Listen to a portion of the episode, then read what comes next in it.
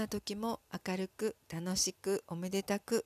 と心がけて日々を過ごしたいなと思っている牧野です、えー、3月も10日になります。昨日は大阪はとっても暖かくて19度とか20度の気温になっていました。それでも風の中にはまだ冬の名残も残っていて、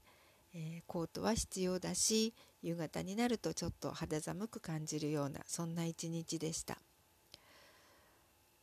空はとってもよく晴れてそして、えー、地平線というかあの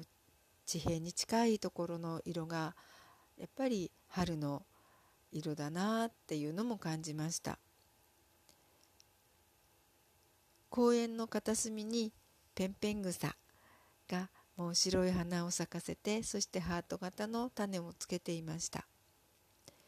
自然は私たちが新型コロナウイルスって騒いでいても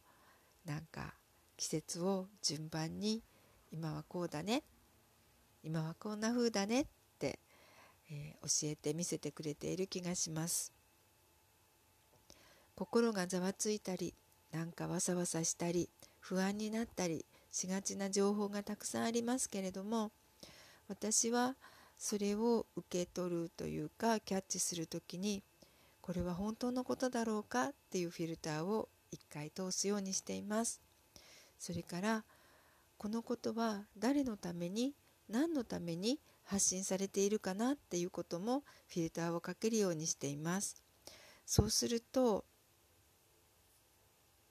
なんか証拠はないんですけれどもなんとなく自分に必要な情報っていうのとこれはスルーしていい情報っていうのが分かるような気がしています。分かるような気がするところもおめでたさなんだとは思うんですけれどもあんまり不安になりすぎずに恐れを抱かずにないものを求めるのではなく今あるものを確認して今あることを感謝して